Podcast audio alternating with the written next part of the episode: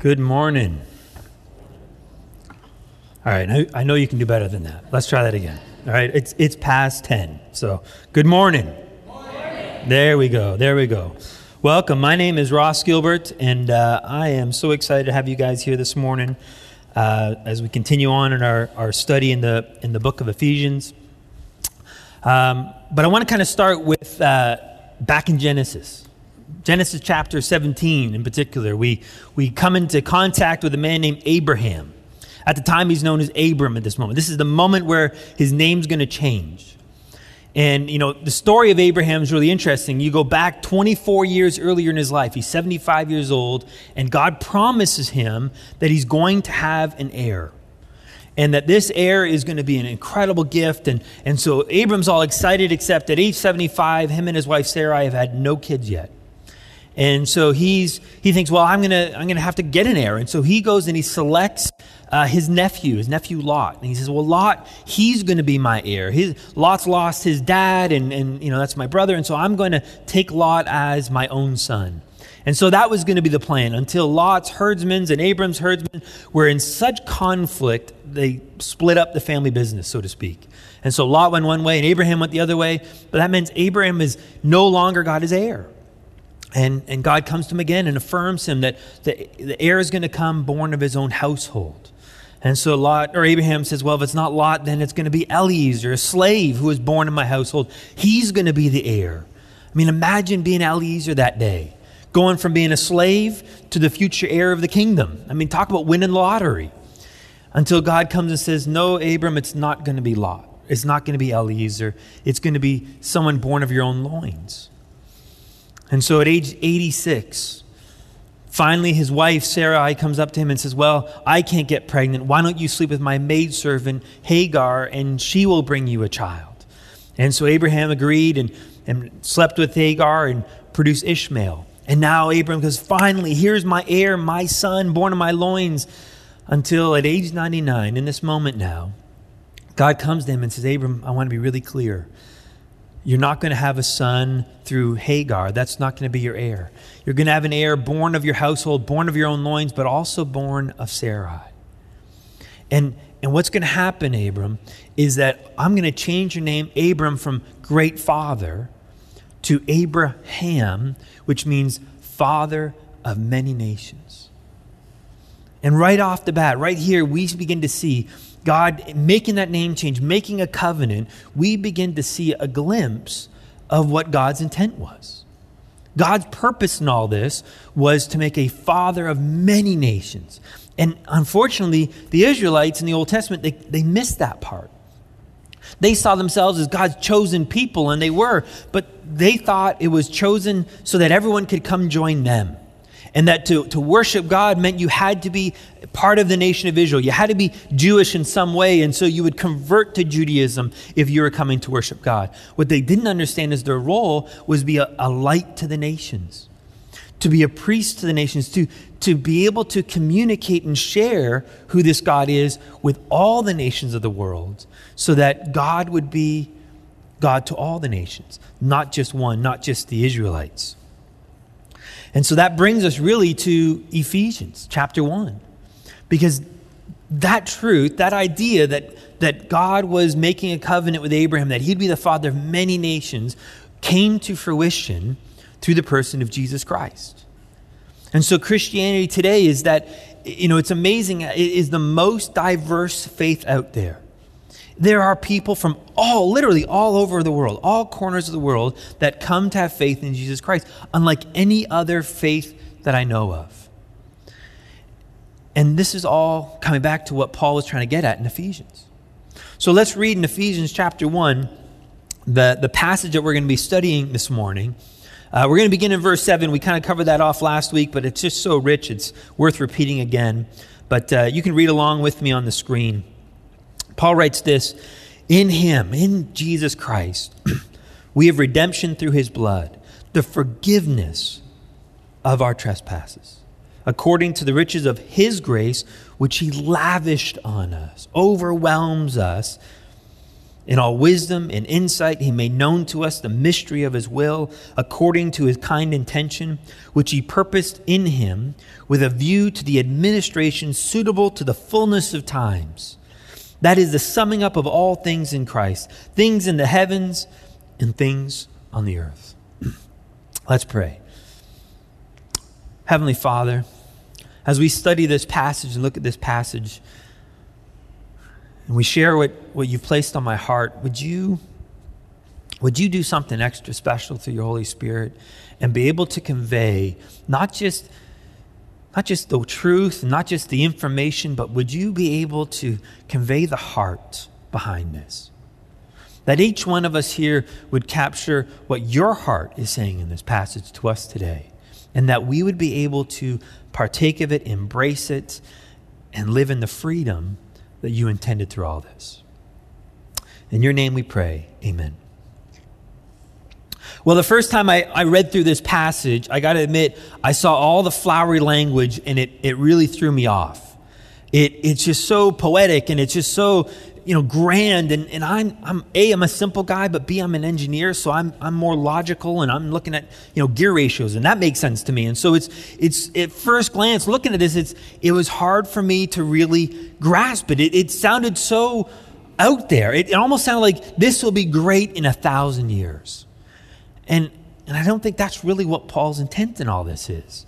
This passage is, is the treasure chest of the New Testament. It's all kinds of gifts for us that we get to open and, and experience and enjoy today. And so I knew there was something more in it. So I decided, well, let's just sort of break it down. Let's just start to work through it. And, and as I began to do that, I began to see what Paul was really trying to convey what he was trying to open up to them. And in many ways, he was trying to convey to them what's true as an invitation of sorts that they would begin to embrace and experience. And so I think it's something for us as well. Something for us to embrace, something us to take up take hold of this invitation so that we could experience the freedom and the joy that Paul's inviting us to despite living in a world that's fallen apart. So let's break down some of the key phrases. So the first key phrase there that's so flowery is this idea, this mystery of his will. You know, and you hear mystery of his will and you think, well, I won't be able to understand that. Why bother? It's just, again, it's so big, it's so grand, and it's so large. But when I began to study that out, that idea of a mystery of his will, literally what it's speaking of is the revelation of his will. It's a revelation that could not be understood apart from God revealing it to us. And so that's what he's done. It's not something that's hidden from us. It's not something that we'll never be able to figure out. It's not that kind of a mystery. It's a mystery where God says, Here it is. I want to I want to tell you, Richard, about what the goal, what the will, what the desire of God's plan is. That's what Paul's talking about here. So it's a revelation of God, a plan that he has for us that's been revealed. Uh, the kind intention which he purposed. It's a plan that God purposes, that God plans out of the mercy out of the love, out of the grace of his heart.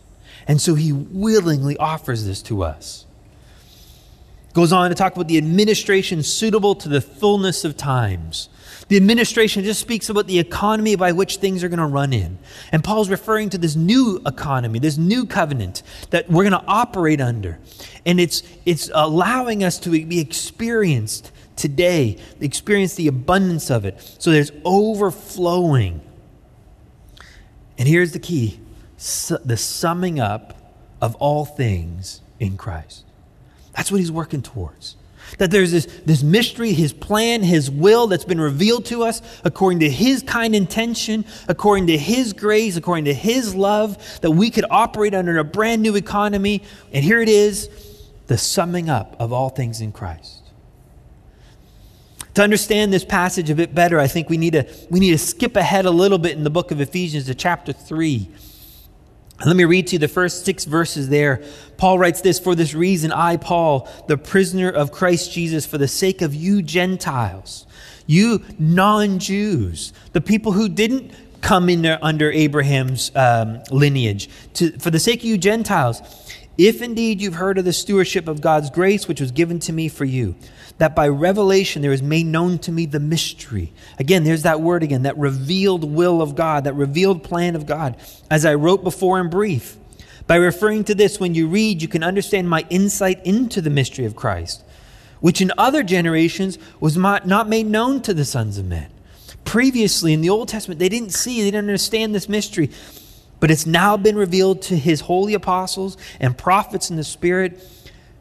To be specific, Paul says. Just so we're clear, here it is the mystery, the purpose, the revealed plan of God that the Gentiles are fellow heirs and fellow members of the body and fellow partakers of the promise of Christ Jesus through the gospel.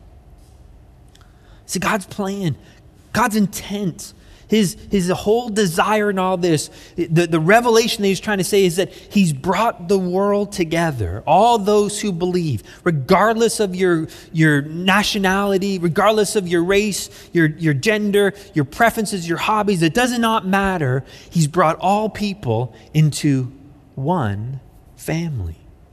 The one family summed up where Christ is the head, Christ is the source all believers are one. And what's, what's great about that is that here at New Life, we're just, we're just experiencing a part of that. You know, there's, there's some friends, we got some friends here from, New, uh, from Elora Road, the, the, the church that helped planted us. And what's great is they come once a month or so and, and just kind of help out as needed. And what's so beautiful is they don't have to leave Elora Road to be a part of us here at New Life. They get to be part of the same church. And yes, we meet in two different spaces in two different parts of, of the world, but the reality is we're still all one church.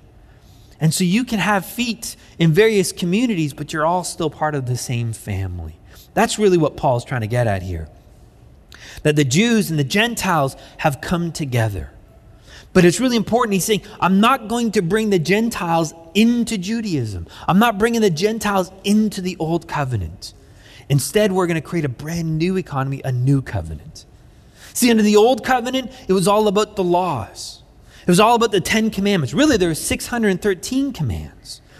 But if you look at the look at the economy, look at the power by which all these commands were to operate under. The Ten Commandments are all about you shall. You shall worship no other God. You shall make no other uh, no false idols.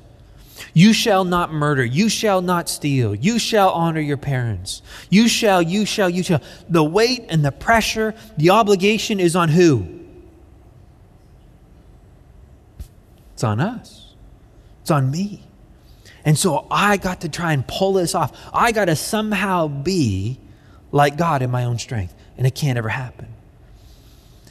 And so God's brought Jews and Gentiles together under a whole new system, a new economy, a new covenant that is not a form or a version or a modification of the old.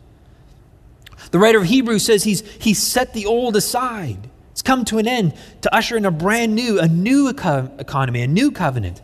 And listen to how God describes this co- uh, covenant, the new economy. In Jeremiah 31, he says, Behold, days are coming, declares the Lord, when I will make a new covenant with the house of Israel, with the house of Judah, not like the covenant which I made with their fathers in the day which I took them by the hand to bring them out of the land of Egypt. It's not the old covenant, it's not like the Mosaic covenant. My covenant which they broke, although I was a husband to them, declares the Lord. But this is the covenant that I will make with the house of Israel after those days, declares the Lord. I will put my law within their heart. I will write it. I will be their God, and they shall be my people.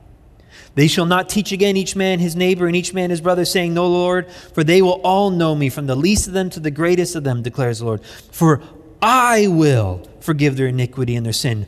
I will remember no more. In the old covenant, it was all about you and I. It was all about you shall, you shall, you shall. In the new covenant, the new economy, it's all about God saying, I will. I will be the power. I will be the ability. I will enable you to do all this today. So it's a brand new system that we get to live under. Well, what does that mean for us today? We talked about how Christianity is this diverse background, this diverse group, this very multicultural faith. But what's interesting, we, we live in a world that seems to be smaller, we're told, right? We're so connected. I mean, I remember growing up, my, my Nana, she was in Ireland. And so if I ever wanted to connect with my Nana through a letter, I'd have to actually write one out, right? There, I could type it out, right, on the old fashioned butterfly typewriter. I could type it out, but you'd write one out and then you'd drop it in the mail and it would go over probably on a ship, on a boat, take two weeks. Then my Nana would get it and read it, and then she would write out another letter put it on another boat, and it comes back another two weeks, and now we could correspond. Well, nowadays, nowadays I can send an email. Or if I don't like an email, I can do a text message. And if I don't like a text, I can do a Facebook Messenger. Or I can do something on Twitter, you know. I can do something on, you know, Marco Polo, Instagram. There are countless messaging apps and services out there and instantly get a response back and forth and I can type it out, I can record something, a video, an audio, and there's so much opportunity to connect with one another. So our world is smaller in that sense. That someone over in Japan is immediately connected to us. And yet, and yet it feels bigger in many ways. Many people report being more lonely today than they did in the past. You know, I, I found this article a couple years back, and I thought that it's so telling on, on what's really happening. And it was, it was quoting a man named Roger McNamee. He was uh, one of the initial um, uh, supporters of Facebook, and he was talking about Facebook and Google and all the other large social media companies out there and their business models. And he says this that um, he said that Facebook and other technology giants like Google have substituted phony relationships for real relationships. They've substituted something real and tangible and given us something fake and phony. And so we've got hundreds of friends on our social media accounts, but they're not really close to us. They don't pick up the phone and ask you how you're doing, what's going on, and, and, and they don't celebrate with you other than a like and a happy birthday because Facebook reminded them. And so we actually feel more and more apart. One researcher studying this topic of loneliness, he said this one thing to remember is that loneliness is subjective. Loneliness does not mean being alone. Loneliness does not mean not having friends. Loneliness is defined as subjective distress.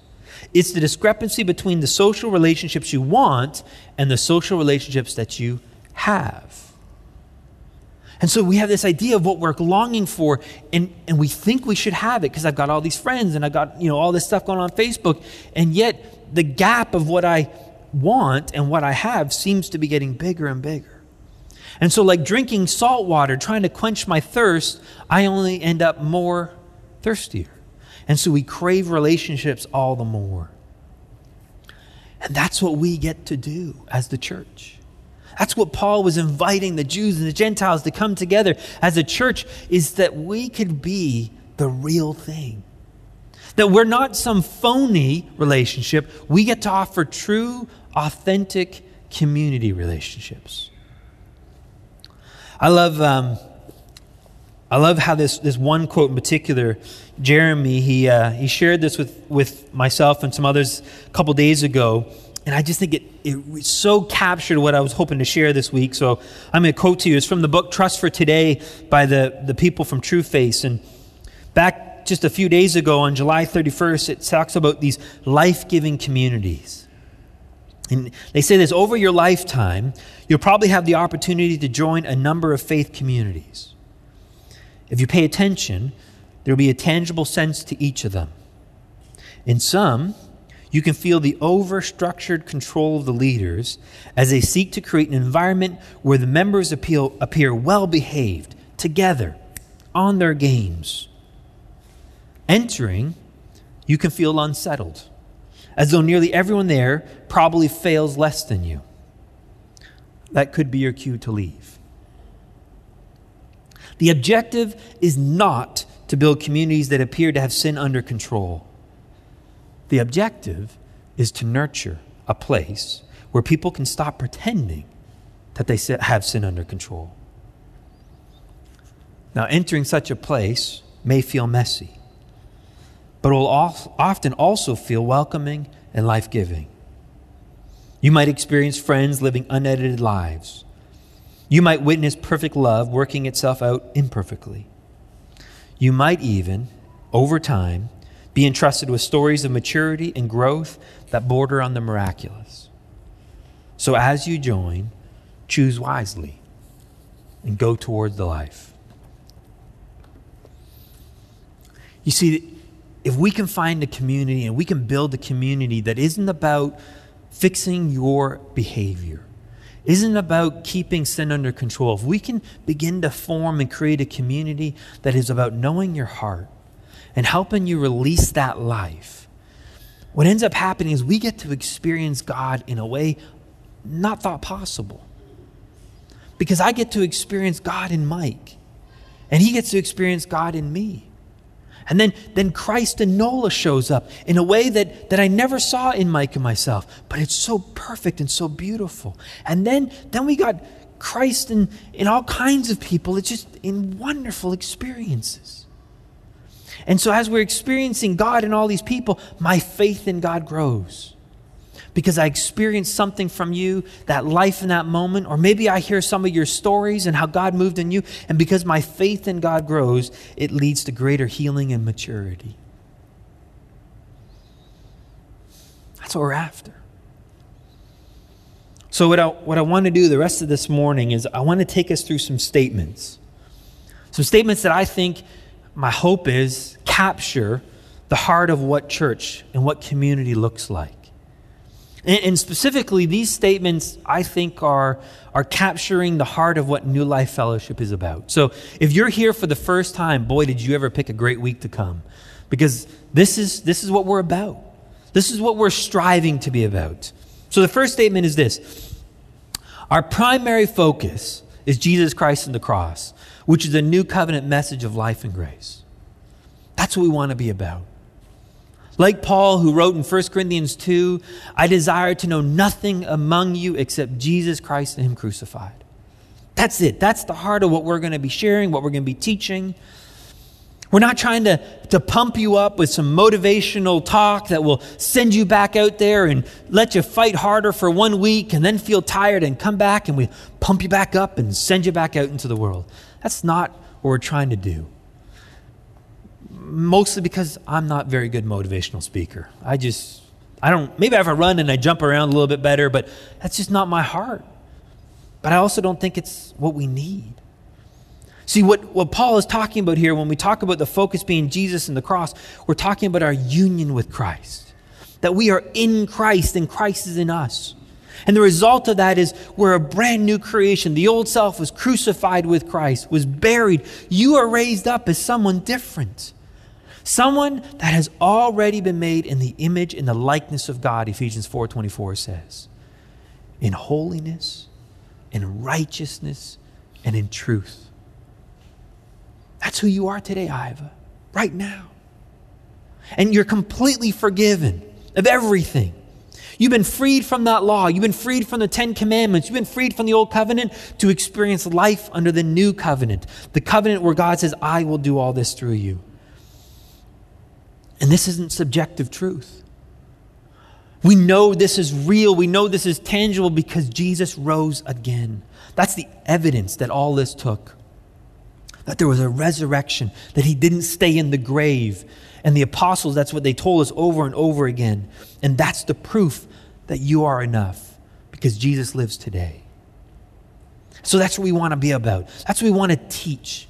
And it's, it's, it's deeper than a theology, but that's what we're trying to convey because we want to convey the theology of the new covenant. Because, as one friend of mine likes to say, bad theology is a horrible taskmaster. It will put us in bondage and beat you up. So, we want to convey the truth of the new covenant, the truth of God. But it doesn't stop there, that's just the beginning. There's a goal in all this instruction. And, and the goal is that we would love one another the next slide. What we're hoping that all this truth of the new covenant will do is that we're forming a community of grace where we share the life of Jesus beyond just Sunday mornings. You see, we're, we're coming together to learn and to understand the new covenant so that we can experience it. We can experience true, authentic relationships, true, authentic grace. You see, church is not a to do list. It's not something to check off your list on Sunday mornings. I went to church, check. God, are you pleased with me? Or God, I've done my part. I've gone to church. I've read my Bible. I prayed. I've done all the things. Now you have to do your part. Now you're going to do something for me. That's not what it's about. The writer of Hebrews, much quoted verse, but we've only really kind of quote half of the verse. But the writer of Hebrews in chapter 10, verses 24 and 25, he spoke about this. He says, Let us consider how to stimulate one another to love and good deeds, not forsaking our own assembling together. That's the part that's often been quoted. Don't forsake the gathering of the brethren. Got to make sure you come to church, but we, we lost sight of the reason of coming to church. It wasn't just, just to come for the sake of coming, but encouraging one another stimulating one another to love and good deeds. It's to be a community of, of real flesh and blood, real people here, encouraging us, supporting us, loving us. And, that's really where we want to get to. And we're far from there. We really are. We're just getting started. I mean, we're, we're just over six months as a church, and we're just getting started to form this. But you know what? 10 years from now, we'll be just getting started still. Because this is not something you ever master. It's not like, oh, we've got it, figured it out, problem solved. We're always going to be learning this because this is something that is, is alive. It's so fluid. So, what will that kind of entail? What will that look like? Well, this is, I think, more what, what this community is going to look like. Next slide. What we're going to do is we're going to pray and worship because we have more confidence in the love and grace of God than anything we've experienced in this world. We're going to pray and we're going to worship because we believe God is bigger than anything else. It does not matter your sin. It does not matter what you've done or what someone has done to you. It does not matter the addictions you struggle with. It does not matter what you're thinking and, and what you're fearing, whatever it is you're up against. Our God is bigger. We really believe that. And, and it breaks my heart when I, when I talk to people in seminaries who teach counseling and they say to me, you know what? I don't think counseling has any real place for faith. And then all we really need is we just need to learn the, the counseling techniques that the world has been teaching. And if we imp- apply those, that should be sufficient. That we don't really need Jesus for that. And it breaks my heart.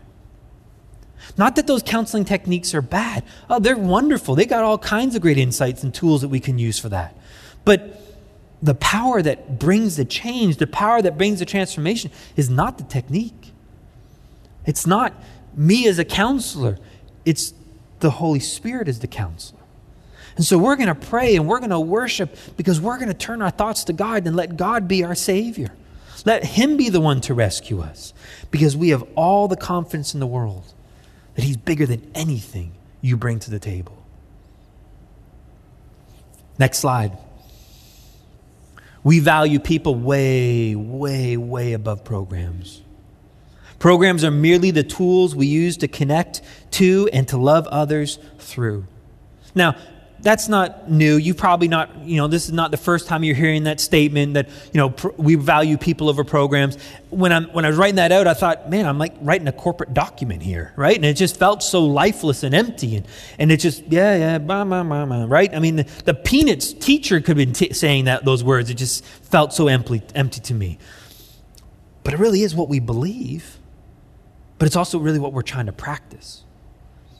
See, our, our goal is not to create an organization or an assembly that is, is big and snazzy and, and well run and so forth.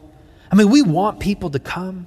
We want to fill this whole gym up with all kinds of people and be overflowing. Don't get me wrong, that's what we desire.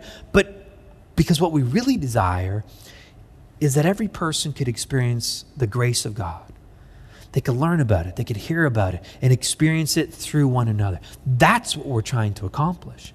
And so the program is just merely the, the tool that we use. And be it the program that we're running right now, Sunday morning, be it a program that we're doing for the, the kids, be it the programs that we're running throughout the week, they're just the vessels, the vehicles.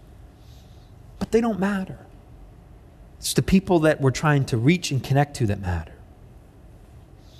And so, because of that, next slide, because of grace, we have complete freedom to try things, experiment, make a mess, be a mess, and totally fail. And that's why we've got Marco. right? I mean, otherwise, Marco wouldn't be allowed here, right? But he's totally welcome because he's completely allowed to be himself. And sometimes it's going to be great, and sometimes well done, Marco. But it doesn't matter because we love Marco. That's all that matters. We're, we're not trying to be polished. We're really, ne- I don't think we're ever going to be polished. We're never going to be slick and excellent. I mean, we're, we're trying for that, but that's not our ultimate goal.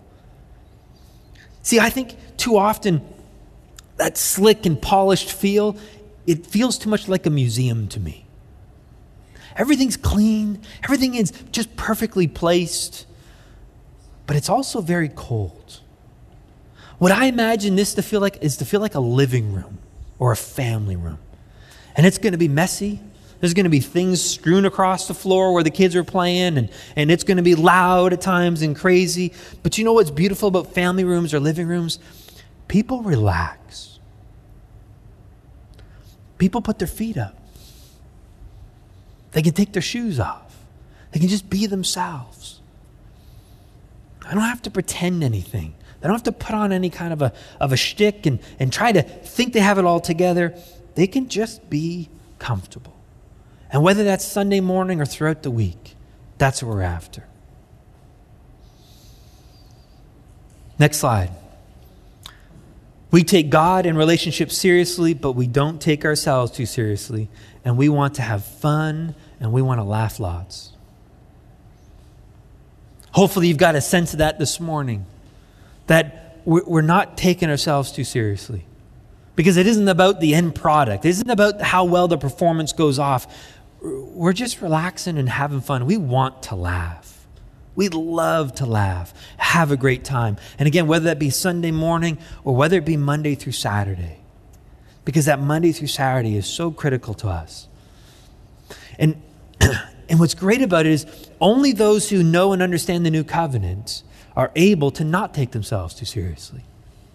See, I'm taking myself too seriously when I, when I need the outcome to be a particular way because I need you to accept me.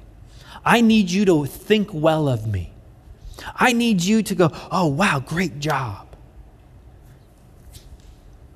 But, but I'm the one that Jesus loves completely. I'm his beloved son, righteous and holy, and you can't improve that, you can't change that, you can't diminish it. And so I don't need your good favor. I don't need you to think well of me. And so I can relax. I can accept criticism. I can accept rejection because I'm no longer insecure in the new covenant. And so that's what we want to keep coming back to.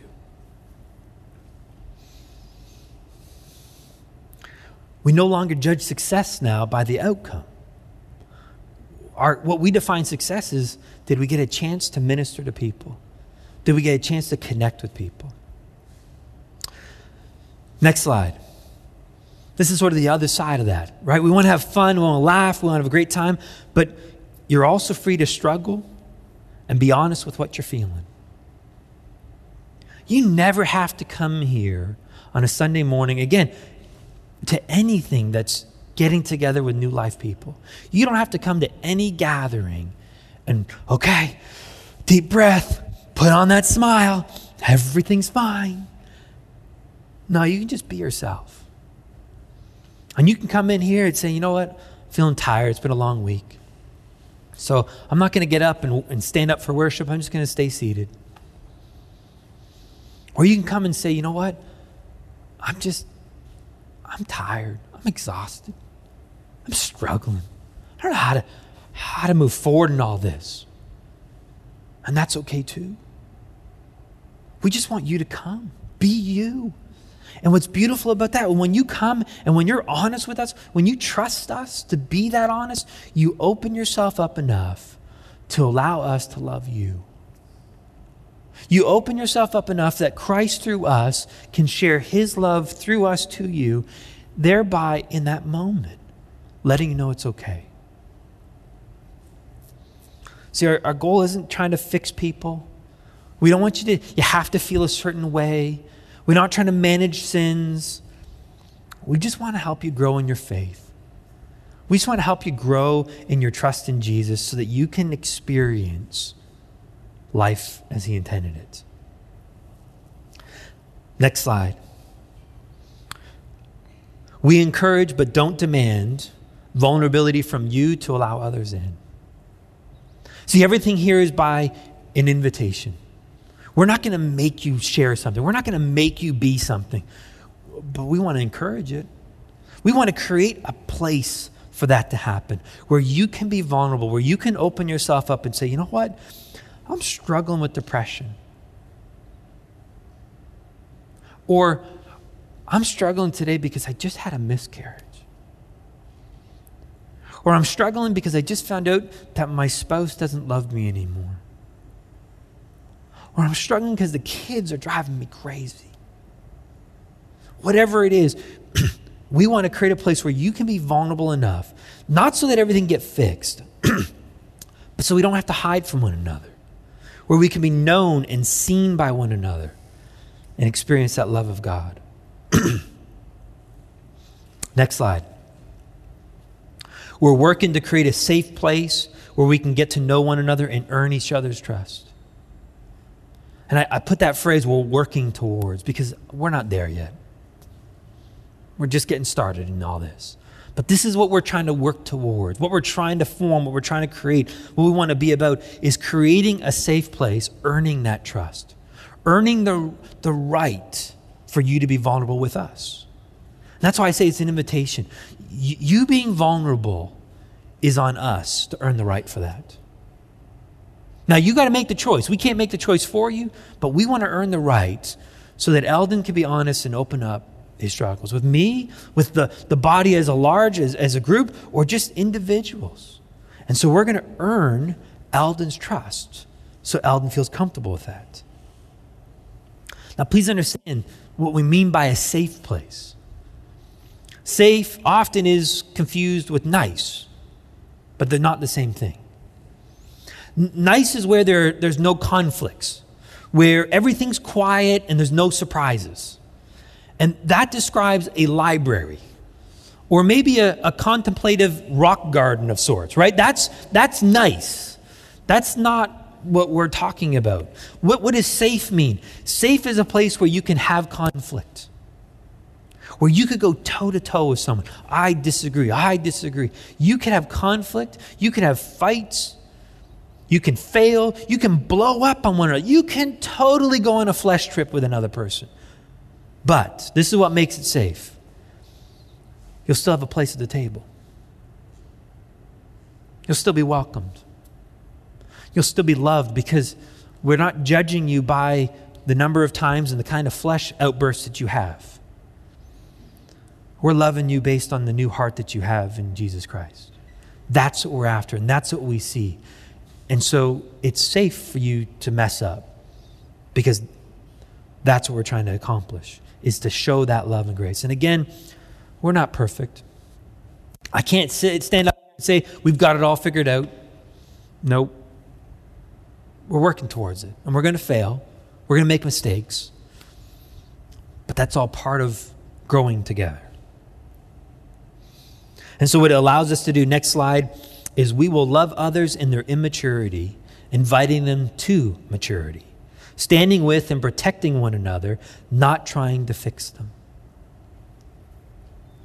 See, I love the imagery that this puts in my mind. That you, you could be that immature, you could be struggling with something. That's that outburst of the flesh. And, and I'm not going to be against you, I'm going to stand shoulder to shoulder with you. And it's going to be me and you and Jesus, and together we're going to walk through all this. Because what's beautiful is It's not my job to fix you. It's not your job to fix your spouse or fix anyone, a friend or, or a family member. That job belongs to who? The Holy Spirit, right? The job's been filled. You don't need to take on that job. You're unemployed. And don't take on the job of assistant Holy Spirit. There is no such a position, okay? That's not your role. It's God's job to fix, it's God's job to bring the transformation. What we do, we just get to be the vessel that He loves through. And then finally, last slide. We welcome anyone, regardless of their belief, what they look like, their past, their struggles, their fears, and their doubts. Doesn't matter. I don't care what you're, where you've been and how messed up it is. Welcome. You don't have to agree with everything that I teach and I say. Welcome. You don't have to do what I do. You're welcome. That's not to say that, that we're so loosey goosey and we don't stand for anything. Oh, no, no, no. I am an opinionated person. Just ask my wife. she will back that one up. I have no problem standing up for what's true and what I believe in, so have no fear of that. I have convictions. But you don't have to agree with me for me to love you. You don't have to agree with me for you to be here. All I ask is that you be open to what God wants to share with you through His Word and what He's trying to teach us. That's it. And even if you're not there yet, but you just want to sit here, you're welcome. Because again, my goal is not to fix you, it's just to love you.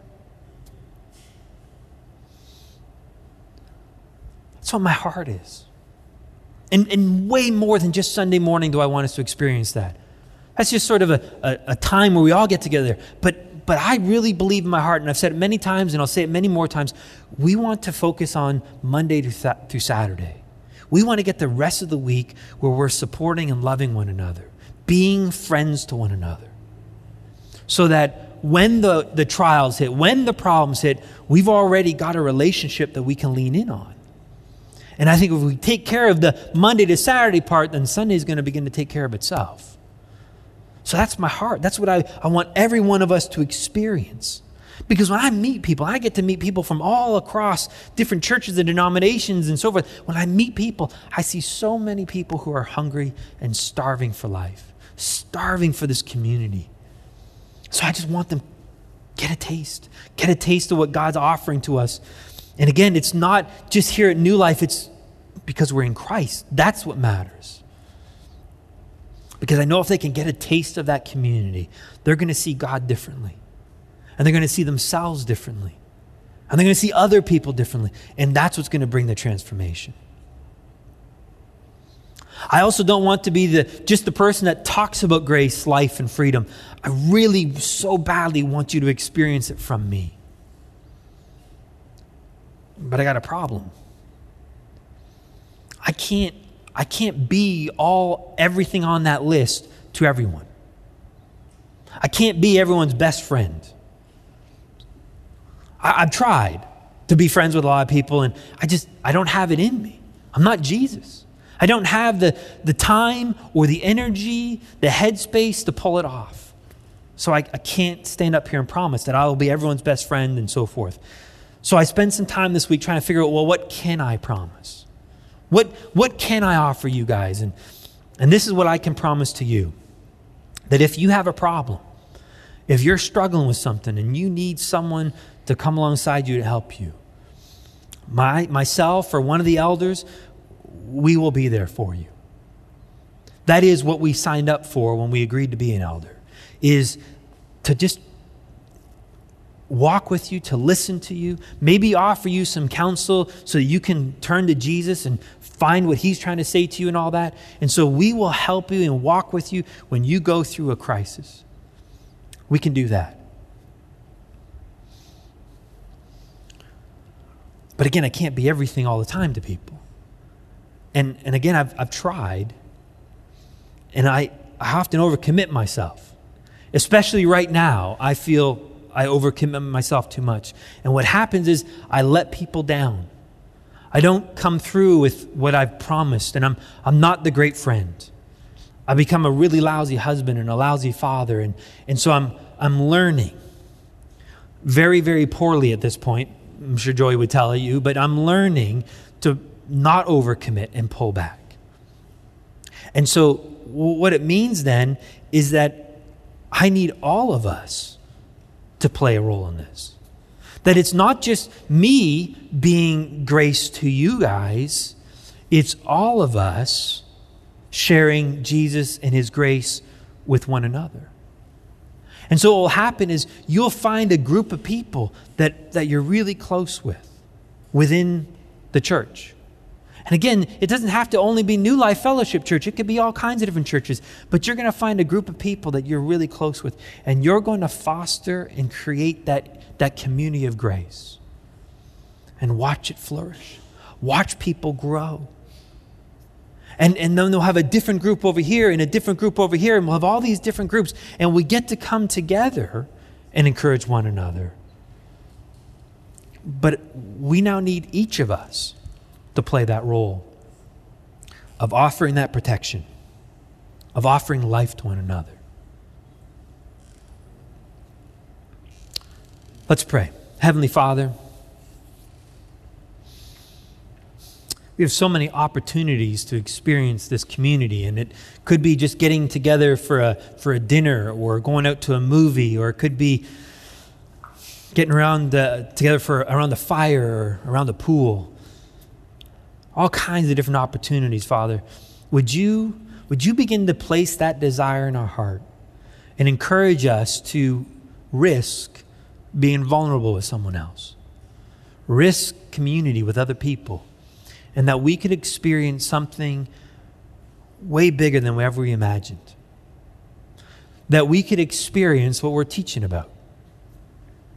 Where we could experience to be this truth that we're actually fully known and totally loved, totally accepted, despite all our perceived flaws and shortcomings. And that would create within us a deeper hunger for you, a deeper drive to know you because we're seeing Jesus, seeing you through one another. So, would you lead each of us as we leave here today, and, or even just when we go out and we fellowship today, that we would be intentional in trusting one another? In your name we pray. Amen.